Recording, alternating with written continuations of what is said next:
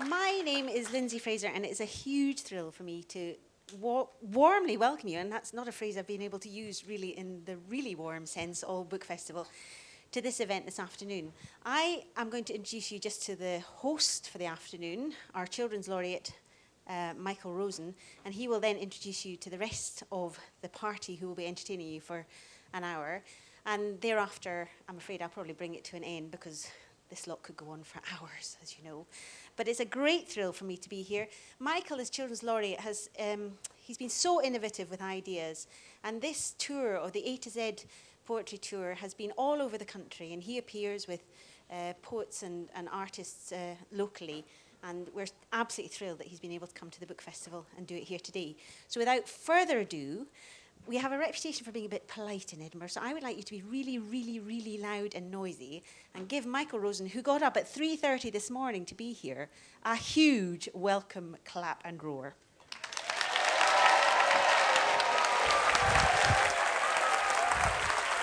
Hello, hello, hello. Ha ha You think I'm here, but I'm not because I'm asleep.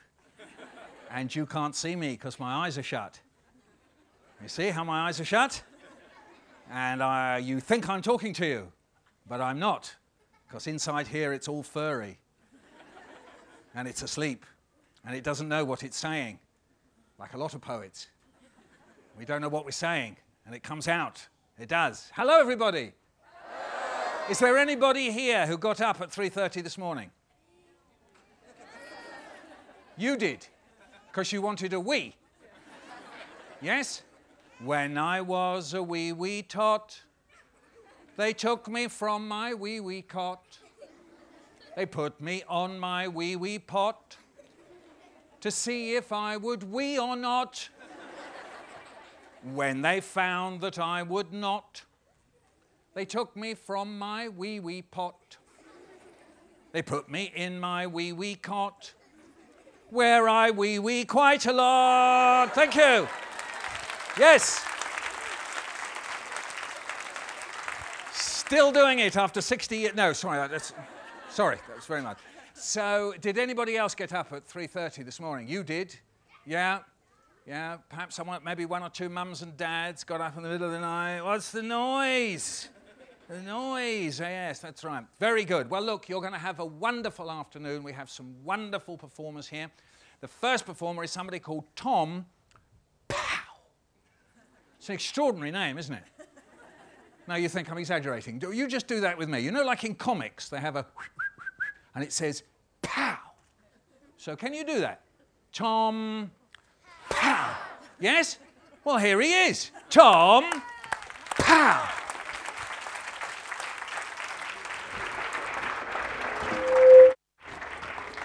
Thank you very much. That's the most explosive introduction uh, I've ever had.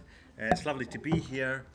Uh, first poem I'm going to read is about magpies. Magpies are known for making incredible nests. They make this central core in which the eggs are laid, but they weave in all kinds of other things that catch their eye.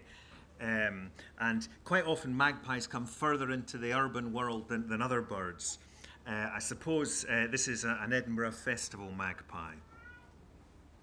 The magpie weaves into its nest what the magpie likes the best. Two rusty pieces of barbed wire, three dusty coals from an old gas fire, the charred stump of a table leg, the bejeweled dagger of a Tuareg. The magpie weaves into its nest what the magpie likes the best. The warm slant of a summer sun, the worn stock of a broken gun, one licoricey Wellington boot, one playground bin of drained fruit shoots. The magpie weaves into its nest what the magpie likes the best the scree that falls from a castle rock, the tail feathers of a turkey cock, the loose change from a taxi driver, the bubbles from a Dead Sea diver. The magpie weaves into its nest what the magpie likes the best. A flame from the fire eater's fire, the brazenness of an out and out liar, a near ring filched from a craft stall, the pinkish eye of a plastic doll the shining skin of a Brussels sprout, the laughter of queues going in and out, a lock of hair from Rapunzel's tower, Princes Street in an August shower. The magpie weaves into its nest what the magpie likes the best. A tent of children, stare on stare, poetry's rhythms, layer on layer. The magpie weaves into its nest what the magpie likes the best. And what the magpie likes the best is to welcome us all into its nest.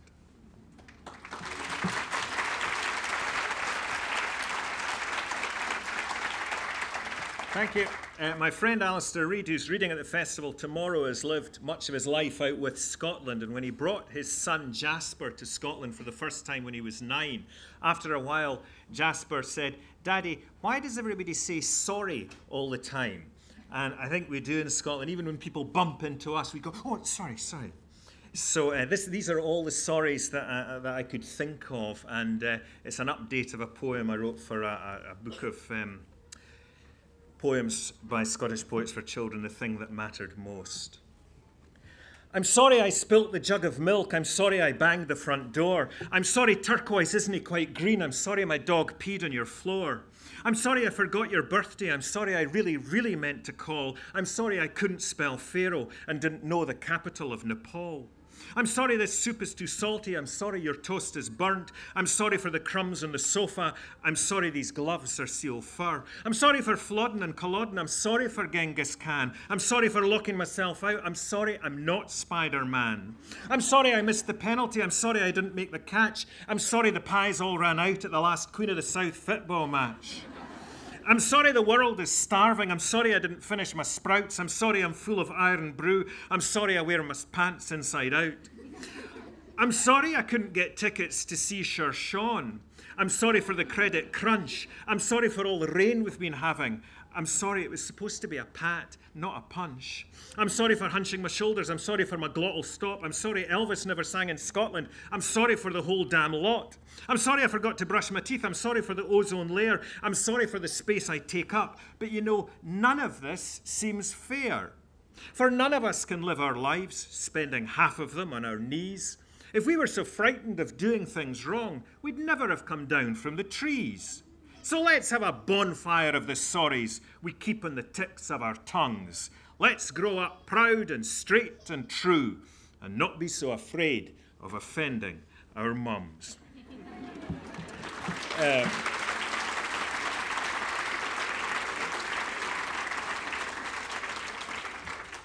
the beautiful South, Queen of the South, was mentioned uh, in that poem. And um, as you'll know, it's the only football team to be mentioned in the Bible in the Song of Solomon. It's one of the uh, trivial pursuit questions. What's the only football team to be mentioned in the Bible? Uh, the Song of Solomon. So there you go. That's something you've learned. Every day is a school day. Now, on uh, 24th of, of May this year, Queen of the South took on Mighty Rangers in the Scottish Cup final. At half time, they were two goals down, and all seemed to be lost. But Queens fought back to 2 all, and they only lost the match by a lucky late goal. Uh, this poem is about the cup final day, and uh, of course, Queens are still in Europe. Uh, we hope um, till tomorrow night, and um, but we live in hope. And uh, this poem's called Angus Bruce. And uh, Dumfries, by the way, is famed for its association with three very great men whose name begins with B. You might spot them when they, when they come along, maybe you know them. Uh, you probably have heard of them, but you won't have heard maybe of Andy Aitken, uh, one of Queen's great long-time players. So here's Angus Bruce. In Queen of the South's 89th year, my friend Angus Bruce, yes, that Angus Bruce, won a newspaper prize. He was to be one of the Queen of the South mascots on their Great Cup final day. His dad, Kevin, was as excited as Angus, and so was his dad. So they were all there, three Bruces together on Queen's Day of Days. Angus Bruce told me all about it later how the mascots had their own changing room, and how they were called out one by one, and how Andy Aitken, think of it, Andy Aitken took his hand. And when they walked out onto the famous Hampden pitch, past the scantily clad, twirling roquettes, Angus Bruce saw the mass of us all in the stands, waving our blue and white flags, raising our scarves and cheering, Queens! Queens! It was a fine sight. All the papers said so later, adding, at least Queen's supporters had tasted victory that day. I asked Angus Bruce what it had felt like at that moment. And it wouldn't surprise you to know he couldn't find the words, but proud would do for a start. Anyway, Angus Bruce, of all the lucky mascots, turned to the fans and waved. So my son and I saw him on the huge screen waving, Angus Bruce waving at half of Dumfries. And Andy Aitken leant over to him then and said, I learnt this later, keep waving. Angus Bruce letting everyone know it was our day. And it wasn't just Andy Aitken who held his hand. No, his distant kin, Robert the Bruce, was striding beside him, Angus Bruce's hand small and slight in his. Robert the Bruce, dream team captain, who'd kicked off the wars of independence with a knife crime in Dumfries, smiled like a man familiar with the waving of flags and the support of a fanatical crowd. So too, Robert Burns, who'd made his home in Dumfries and wrote Tam O'Shanter straight off on the banks of the Nith. If ever there was a man who knew all about celebration, a man who'd find the words for this day, it was surely him. Angus Bruce saw him smile at the rich comedy of it all, caught his dark eyes glimmer at each roquette. But now the ghostly presence who took his hand was hardly bigger than he was, with a small, damp, frail grasp. Oh, this one liked fine all the excitement in his imagination, the pirates yelling and flourishing their flags.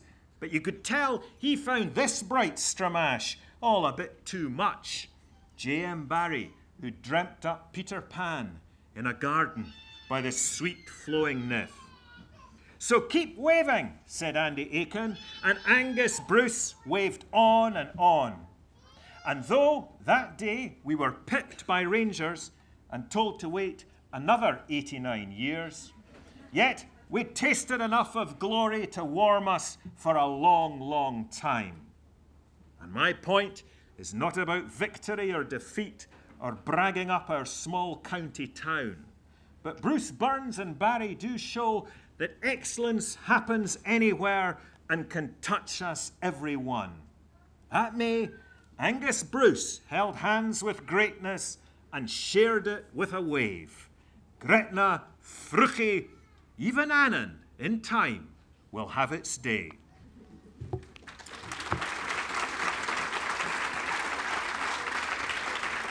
Um, thank you. This is the, the, the last poem. Uh, Dumfries lies uh, on the edge of the county of Galloway. Um, and this poem might be sponsored by the Galloway Tourist Board or, or the Milk Marketing Board. Take your pick. And it's true in everything except for its lack of mention of rain. Lots and lots of rain.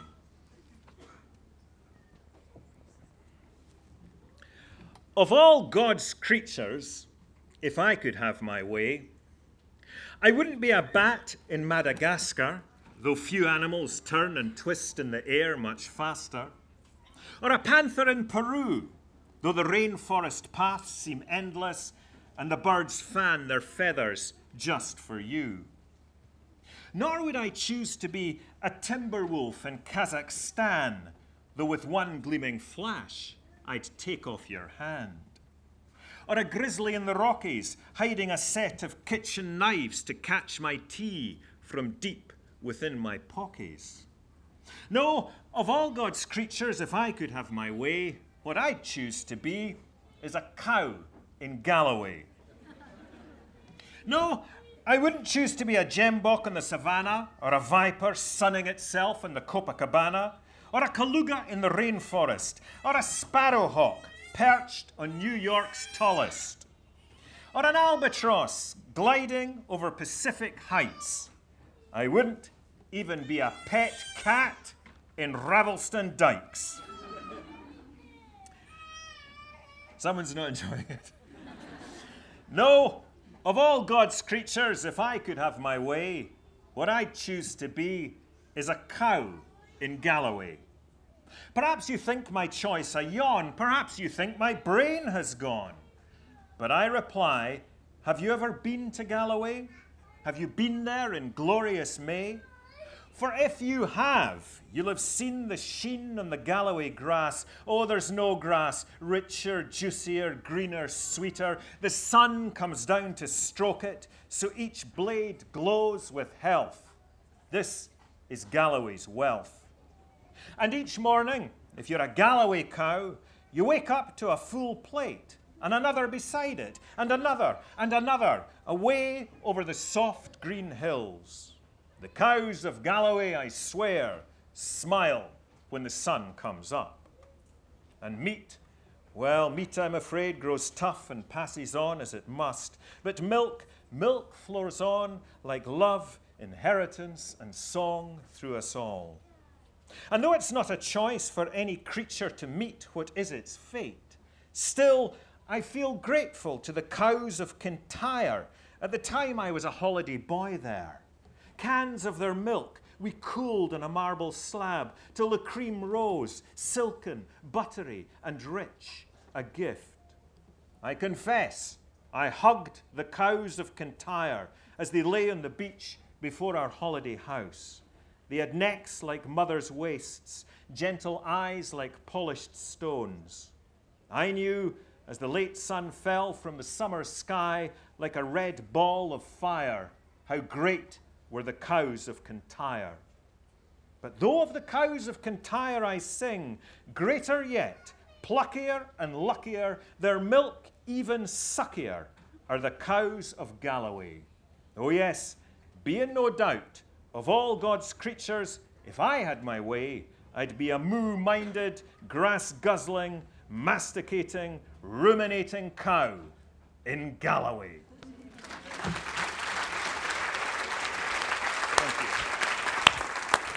Tom Pow, ladies and gentlemen, boys and girls. There he is, the Galloway cow himself. There's almost a rhyme with Tom Pow and Galloway. No, never mind, forget that. Okay. Now then, I can see there's some young people here, aged about one. Any one year olds here? Wave your hand if you're one. Very good. If you're two? If you're 92? No, right. I tell you what, here's a little hand poem for you. It's quite quiet. Can you put your hand over there like that?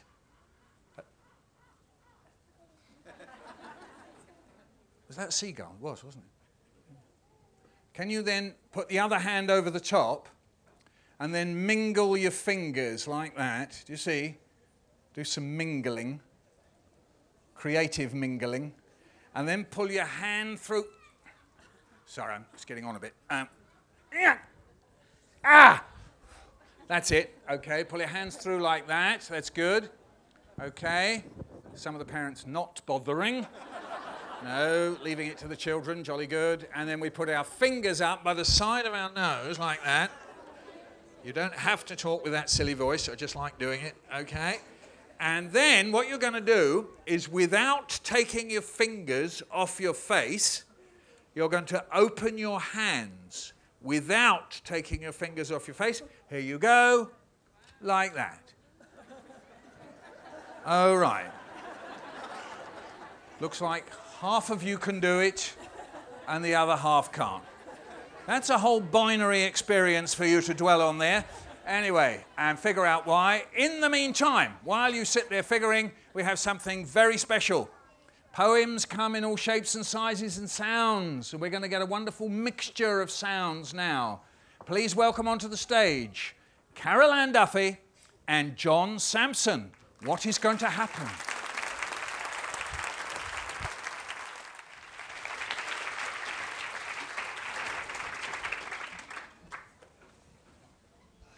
Hello.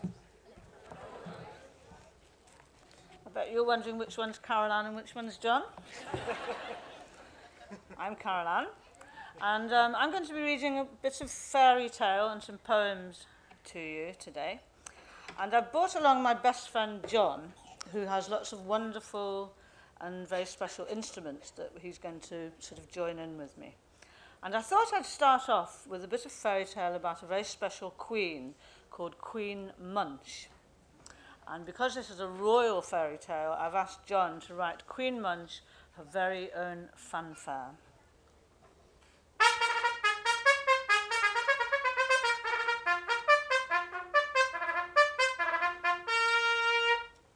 Queen Munch.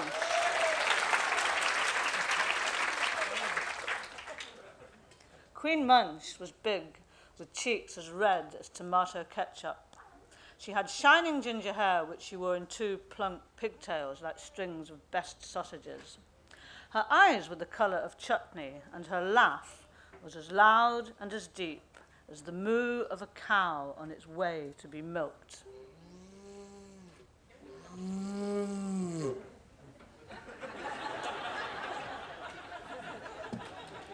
She always wore a crown, a plain diamond one for the weekdays and a great ruby crown for the weekends. She wore purple or orange or scarlet frocks, she never called them dresses, and each one took six sewing maids seven Sundays to stitch. Queen Munch lived in Munch Palace, which looked a bit like a wedding cake. Her people loved her, and every Saturday morning they would come by bus, bike, or donkey to watch the munching of the breakfast. First of all, the three servants of the Queen's kitchen would march onto the palace balcony with a round polished table and a red velvet chair with the best china and cutlery and a solid silver teapot. The people would stare and point and talk excitedly as spoons and knives and forks glinted high up on the balcony. Suddenly, the royal musicians would appear behind the palace gates, and even the youngest child there would know that soon they would be playing the Queen Munch tune. There were no words to this tune, but it was lively and jazzy, with trumpets and clarinets and banjos, and no one with ears on each side of their head could hear it without wanting to dance. The royal musicians would shout. One, two, three, four. And then swing into the music. The whole crowd would start to hop and boogie. Babies would bounce up and down in their prams, and such a wonderful time would be had by one and all that, by the time Queen Munch danced onto the balcony and plumped herself down on the red velvet chair, the joint was jumping. When the musicians had finished playing with a final happy yell from the trumpets, the three servants would begin to serve the Queen her breakfast from a trolley sparkling with gold and silver plates. At the same time, the royal cook would walk shyly onto the balcony in her white chef's hat next to the important reader of the menu. Boys and girls looked at everything with wishing eyes. The endless blue sky with its fluffy clouds like meringues, the yummy looking palace, the jewels like boiled sweets in the great ruby crown. And then they would hear the big, booming, posh voice of the important reader of the menu for that Saturday's munching of the breakfast. Hear ye! Pay attention! Listen up! Here is the menu for the breakfast of Her Majesty Queen Munch the Third on Saturday, the 12th of summer, 2000 and nice.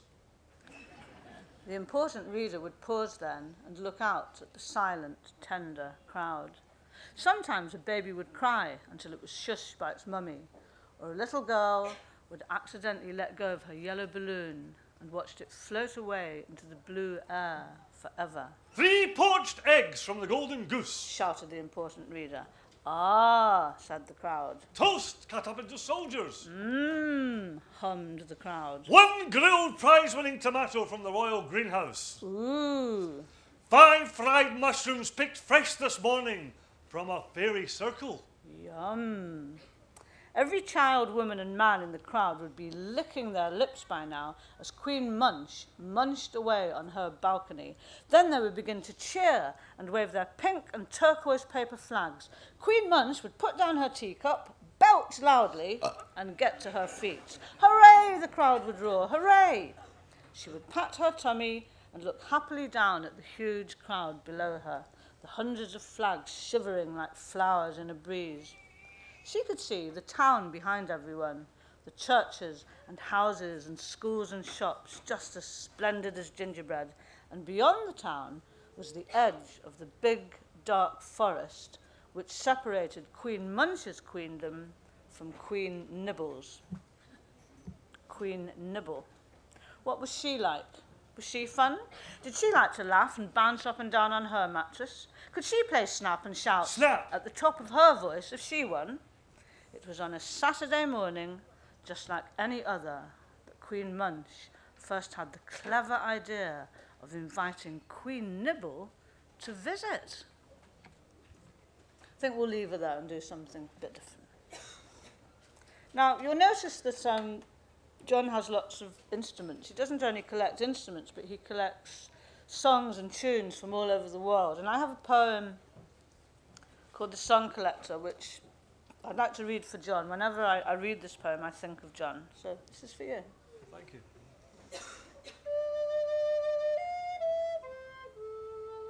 The first song I gathered was that of a man locked up in a cell who sang to the mournful toll of the prison bell as I walked by. This morning I'm going to die, to die, and only the girl who loved me once knows why. The second song was sung by a lad in a lane where I swayed on a stile, swigging my ale. So I asked him to sing it again for a coin, and he did. This is simply the simple song a simple kid. Song three was trilled by a bunch of nuns, that was a Latin one, Dominus, Dominum, outside a church. And four, five, six, I picked from a farm, eye high in corn, as I chanced my tattooed arm at harvesting. Stopped counting then, when I got to ten. And the next I knew, I had more than a few to my repertoire. So I bought a guitar, played four to the bar, wandered wide and far, with an ear for a humming lad or a yodeling girl, with an ear for a whistling train, for a foghorn ship, with an ear for percussion rain, for the tune the wind blows through the trees, with an ear for the birds and bees, yippies, for quavers, crotchets, minims, do re mis. Oh, thank you.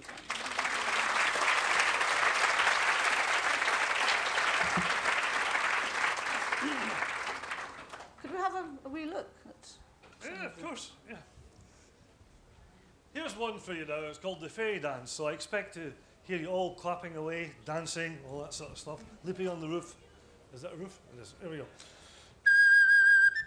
Sorry, I, missed you. We'll try again.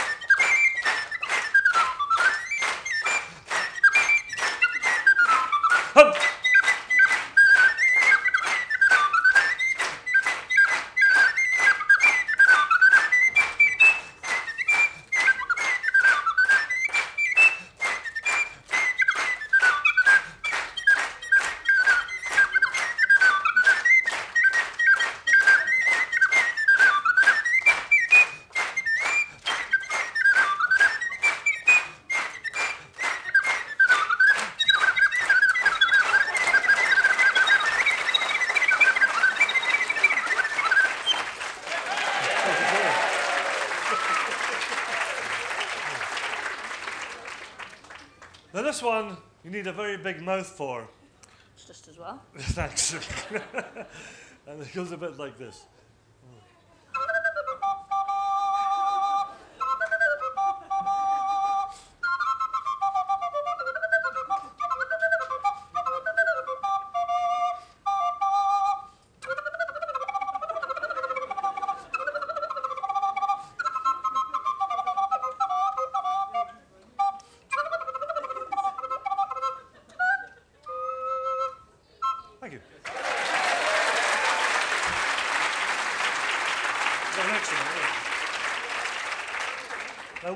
Remind you of?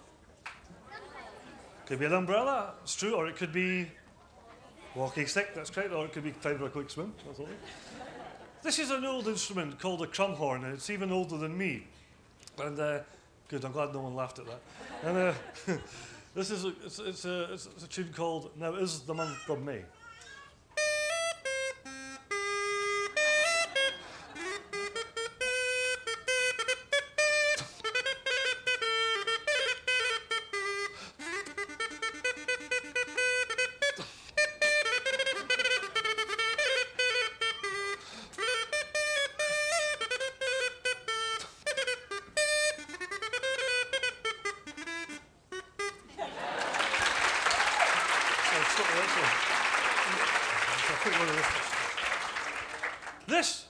This a gemshorn or a goat's horn, last unicorn, all that sort of stuff.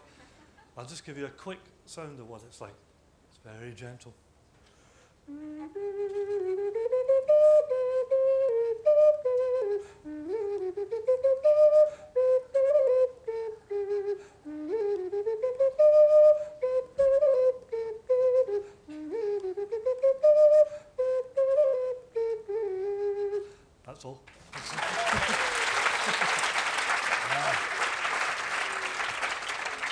I wanted to show you my little baby one.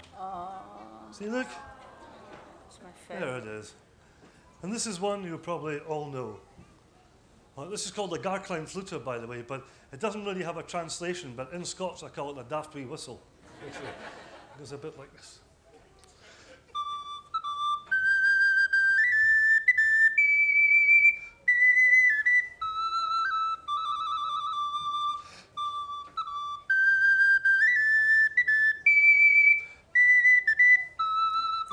Ness Monster's husband. She's real. I married her and we bide in the loch, no wains. I'm a wee guy, but she's big as a legend, oh monster. The one who swims the dark, wet miles to the surface and sticks her neck out. I thought love was only true in fairy tales, but I went for a dip one day and saw her face. Now I'm a believer. All together and.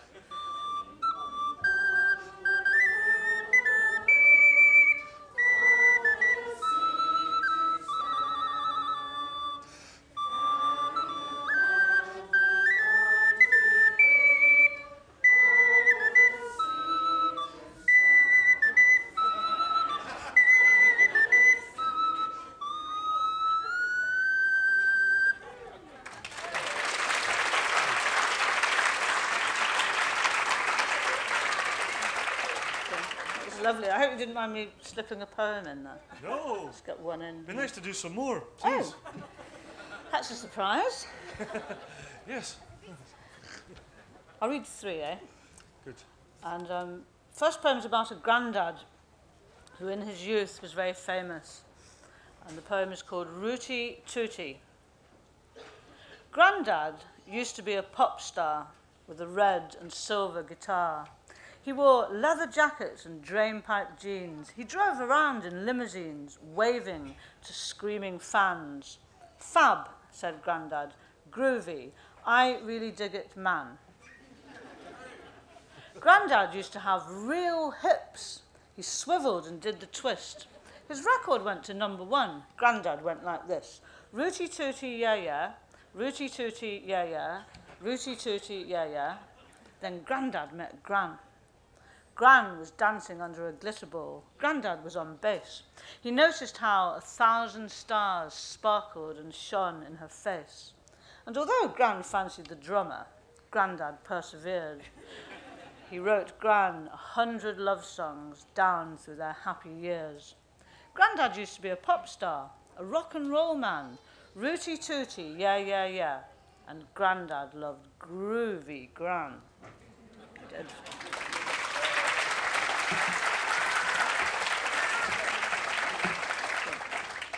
And here's another kind of love poem. I quite like writing poems about friendship or love between people who might find it difficult to get together. And um, here's a poem about a crow who falls madly in love with a scarecrow and vice versa. A crow and a scarecrow fell in love out in the fields. The scarecrow's heart was a stuffed leather glove, but his love was real. The crow perched on the stick of a wrist and opened her beak. Scarecrow, I love you madly, deeply, speak. Crow, rasped the scarecrow, hear these words from my straw throat.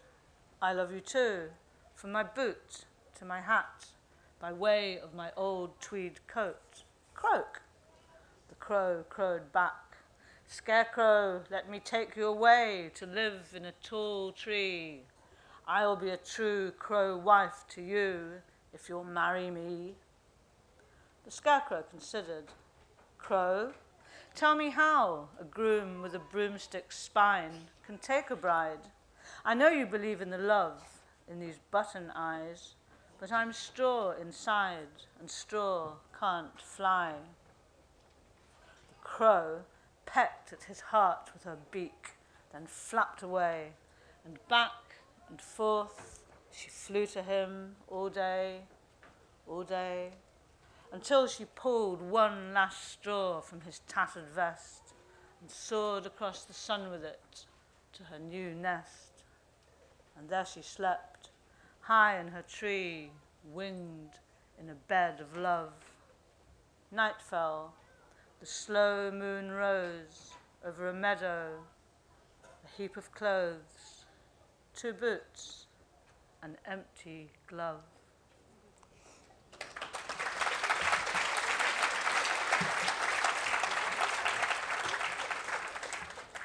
Well, we're going to finish with one last poem, but I need John's help for this one. Um, And this is a very complicated poem. It's a poem about the Queen of Scotland who is desperate for fish cakes for her tea. And um, I know that John will get me through this poem.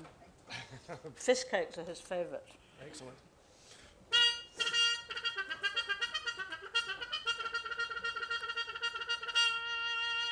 Every Friday night, through rain or snow, through fog or thunder and lightning, a man in a cloak with a royal flag on a coal black horse came riding. He stopped at a shop in Edinburgh town where the window glittered with fish, stood in his stirrups, flung down a purse, and red faced bellowed this. Fish cakes, fish cakes, fish cakes for the Queen! Fish cakes for the Queen of Scotland! Now, some no hope, some no despair, and some what difference a wish makes. But the nightly dream of the rightful Queen was of six grilled Scottish fish cakes. Away he sped, cowl on head, fish cakes under his arm, past town and village, field and stream, past croft, cottage, farm. The cream of a stone of top class spuds, a salmon prince and his bride, mixed with breadcrumbs, parsley, chives, was soon to be inside the Queen. Fish cakes, fish cakes, fish cakes for the Queen! Fish cakes for the Queen of Scotland! Some know the grind of a dog with a bone, some know the smash when a dish breaks, but naught compared on the noise to the throne of the Queen gobbling up her fish cake.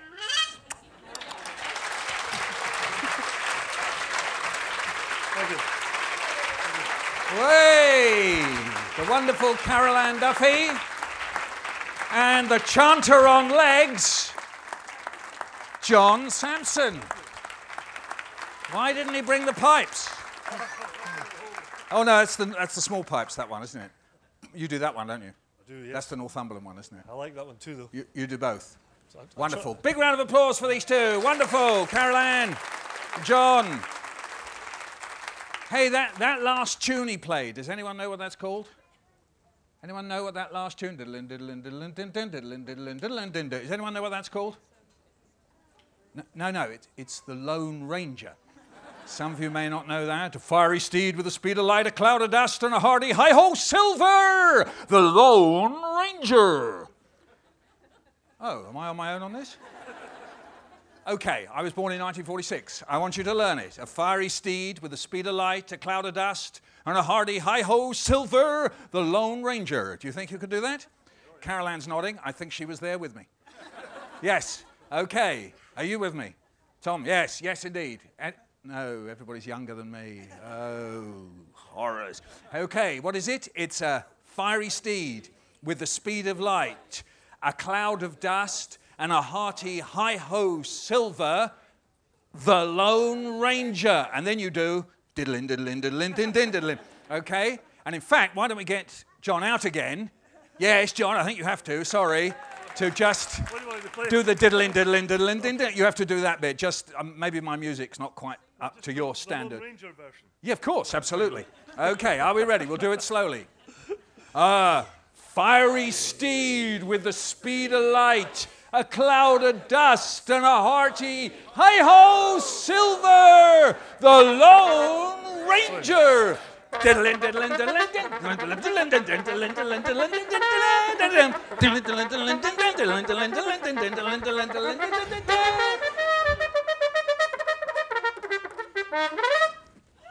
Hey! Yes thank you michael. In the lone ranger there were two people the Lone Ranger and his faithful, as they used to say in those days, Indian companion Tonto. And what people don't realize was that Tonto, because it was a subservient relationship, Tonto used to have to take the rubbish out. And that explains the tune. Because in fact, the song goes to the dump, to the dump, to the dump, dump, dump, to the dump. No, never mind. Okay, forget that. Right. Hello, everybody. My name's Michael. Pleased to see you. When I was a boy, I thought that my mum and dad knew everything. Absolutely everything. You know, I might be sitting there and I'd see in London one of those great big red, red things going past. And I'd say to my dad, What's that? And my dad would say, That's a bus. and I'd say, Wow. My dad knows everything. And I'd say, Oh, hang on a minute, Dad. Um, those um, round things that are going round at the bottom, what are they called? And my dad would say, Wheels. And I'd think, Wow, my dad knows everything. And then I'd say, Look, hang on a minute, hang on, hang on, look, um, how many are there? How many of those round things that are going round? How many are there? My dad would say, There are. And I'd think, Wow, my dad knows everything. But then came a terrible day when I found out that my dad doesn't know everything. And this is the way it was, and you'll be able to join in with this too. Here it goes. We sit down to eat, and the potatoes a bit hot. So I only put a little bit on my fork and I blow till it's cool, just cool, into the mouth. Nice. And there's my brother, he's doing the same. Till it's cool, just cool, into the mouth. Nice. And there's my mum, and she's doing the same. It was that kind of home. Till it's cool, just cool, into the mouth. Nice. But my dad, my dad, what does he do? He stuffs a great big chunk of potato into his mouth, and that really does it. His eyes pop out. He blows, he puffs, he yells, he bobs his head up and down. He spits, spits a potato onto his plate. You could try this, everybody. Here you go. and he turns to us and he goes, Watch out, everybody, the potato's really hot.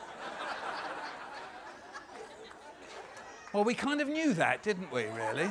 So that was the day that I found out that my dad does not know everything. Yes, indeed. Yes, indeed. And it starts when we're very, very young, doesn't it? There's some people here who are very, very young. Some of them have even got buggies. And you older people, come on, admit it, wouldn't you like to ride in a buggy? Just imagine it, you know, like whizzing down the street, someone's pushing you. The wind's going past, you know, it's like G force. Yeah, faster, mum. Mind the tree. Yeah. Be brilliant, wouldn't it?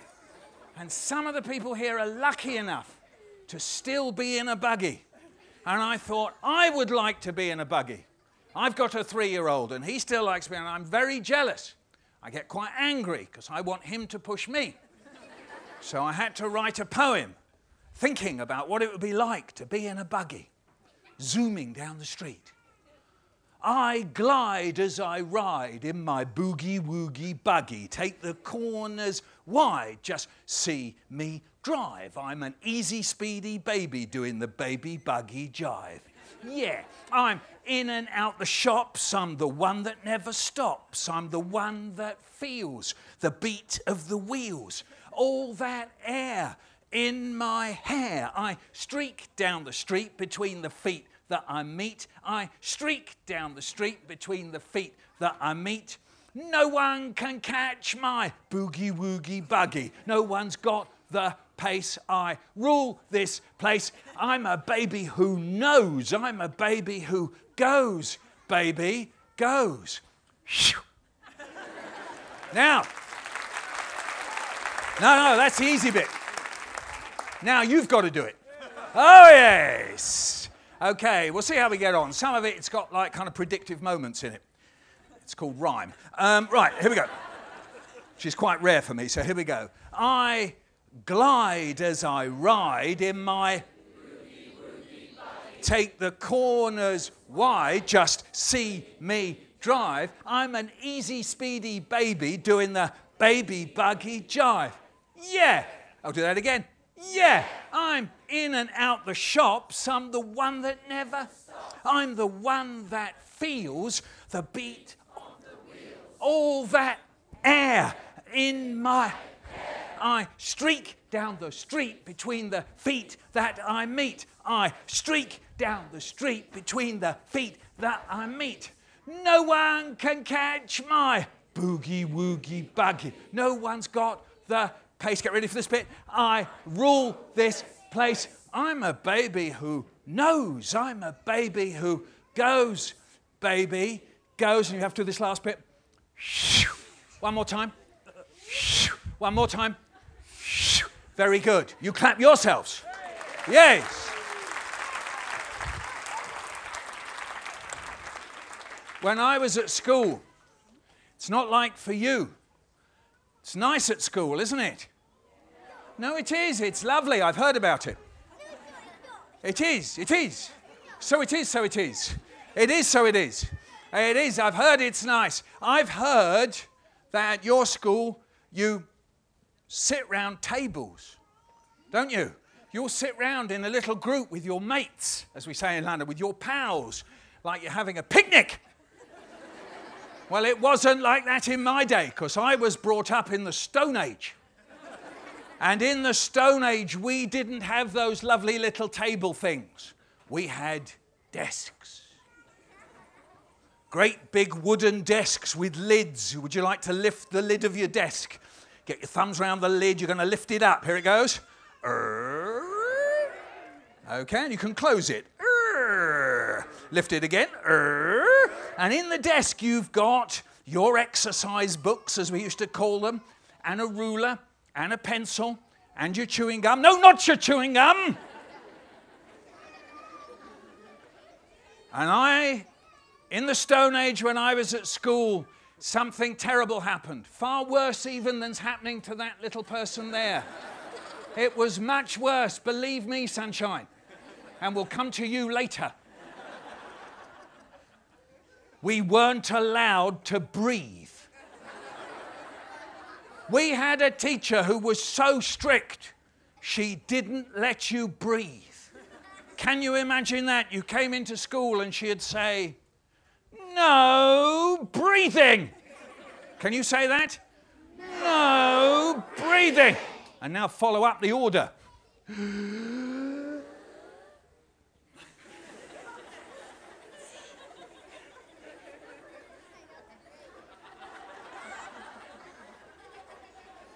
You had to get right the way through from the time you came to school to morning play. It wasn't the whole day, you had the whole morning. It's all right. Till 11, 15. Here we go. The weak ones just used to keel over and die. You'd hear them going down at the back of the class. Kaboom, kaboom. Can you do that? Kaboom, kaboom, kaboom. There was always a whiny kid going, Me? Can I go and do some breathing? Can you do that? Me? Can I go and do some breathing? And she'd say, No! You've got all playtime to do it in. Go on, me, go on. You can do that bit. It's a moany bit. You can do that. Here we go. You're quite, oh, go on. Really good, yeah. Go on, go on, go on. yeah. Do you know, at the beginning of the week, there were 48 kids in my class. 48. How many? 48. Remember that. 48 kids in my class. At the end of the week, there was only five of us left. At the end of the day, you'd be just stepping over kids just to get out the room. Oh no! Oh no! I didn't realize the echo machine had arrived. Oh no! Lovely. Oh no, there's Melanie. That's a shame, she's really nice. Used to like Melanie. Fancied Melanie, actually. There's Dave, yeah. Hard luck, Dave. Always knew you were a bit weak, Dave, yeah.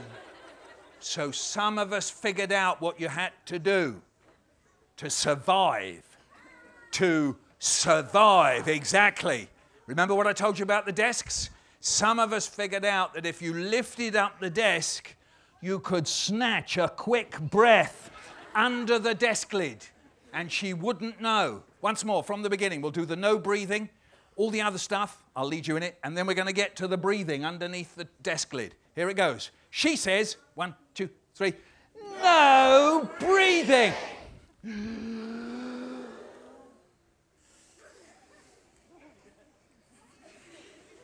The weak ones. Kaboom, kaboom, kaboom. The whiny one. Eh, Can I go and do some breathing? No, you've got all playtime to do it in. Oh, go on, go on, go on. Aslot, with the desk lid. Are you ready? You're holding your breath. Check nobody's looking. Under the desk lid. And down goes the desk lid. Boom. No! Don't slam your desk lid, because that meant out. School prison. There was a school prison underneath the school hall where they used to string us up from the wall bars. Miss, I've been up here for three weeks. And there's rats. And they're nibbling my toenails, miss. So I figured it out what you had to do. You had to put your thumbs round the edge of the desk lid. So when it went down, it made no noise at all. Just had to go down very, very quietly. So once more, from the beginning, I think you know how it goes. She says, No breathing.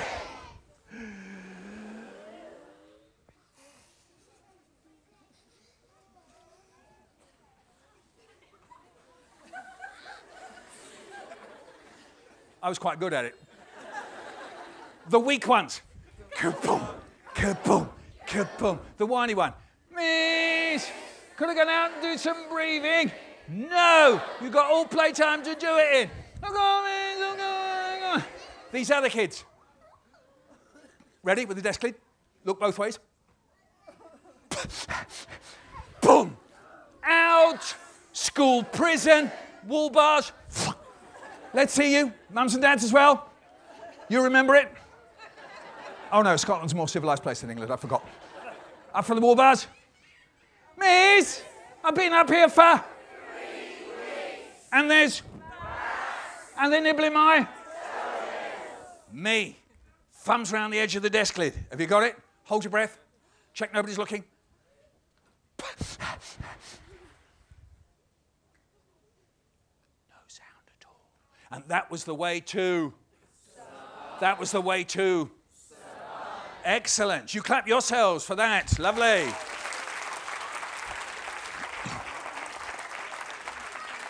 I was thinking that baby, it wasn't long ago when that baby was inside its mummy. Hands up here, anybody who wasn't inside their mummy. right, he wasn't. Neither was he. That's good. No, you weren't. That's interesting. Well, that'll be explained later by David Attenborough or somebody. Yeah, that's good. Here's something about being inside your mum, because I have a funny feeling that pretty well most of us were. I think I'm on quite strong biological grounds there. Here we go. I'm in my mum. Where am I? I'm in my mum. On one hand, one. On the other hand, another. In here, I hear. Chaboomsha, chaboomsha, chaboomsha, my heart. Chaboomsha, chaboomsha, chaboomsha, my heart. In here, I hear kaboom, kaboom, kaboom, my mum's heart. Kaboom, kaboom, kaboom, my mum's heart. In here together we go. Chaboomsha, chaboomsha, chaboomsha, kaboom. Chaboomsha, chaboomsha, chaboomsha, kaboom. Where am I? I'm in my mum. So let's do that all together. Here we go. I'm in my mum. On one hand, one thumb. On the other hand, another thumb. In here I hear chaboomsha, chaboomsha, chaboomsha, my heart. Chaboomsha, chaboomsha, chaboomsha. In here I hear kaboom, kaboom, kaboom. My mum's heart. Kaboom, kaboom, kaboom. My mum's heart. In here together we go. Chaboomsha, chaboomsha, chaboomsha, kaboom. This side chaboomshas, that side kabooms. Chaboomsha, chaboomsha, chaboomsha.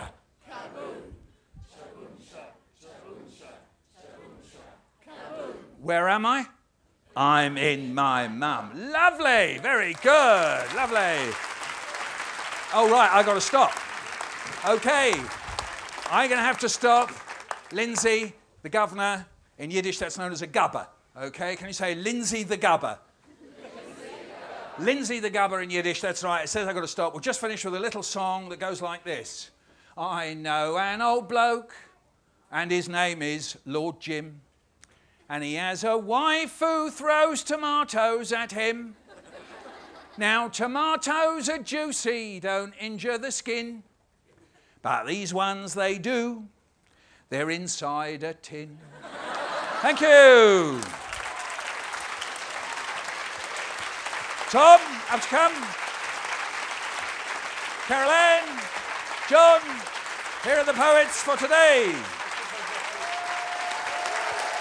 There they are. There they are. Thank you for coming. Thank you, Edinburgh Festival.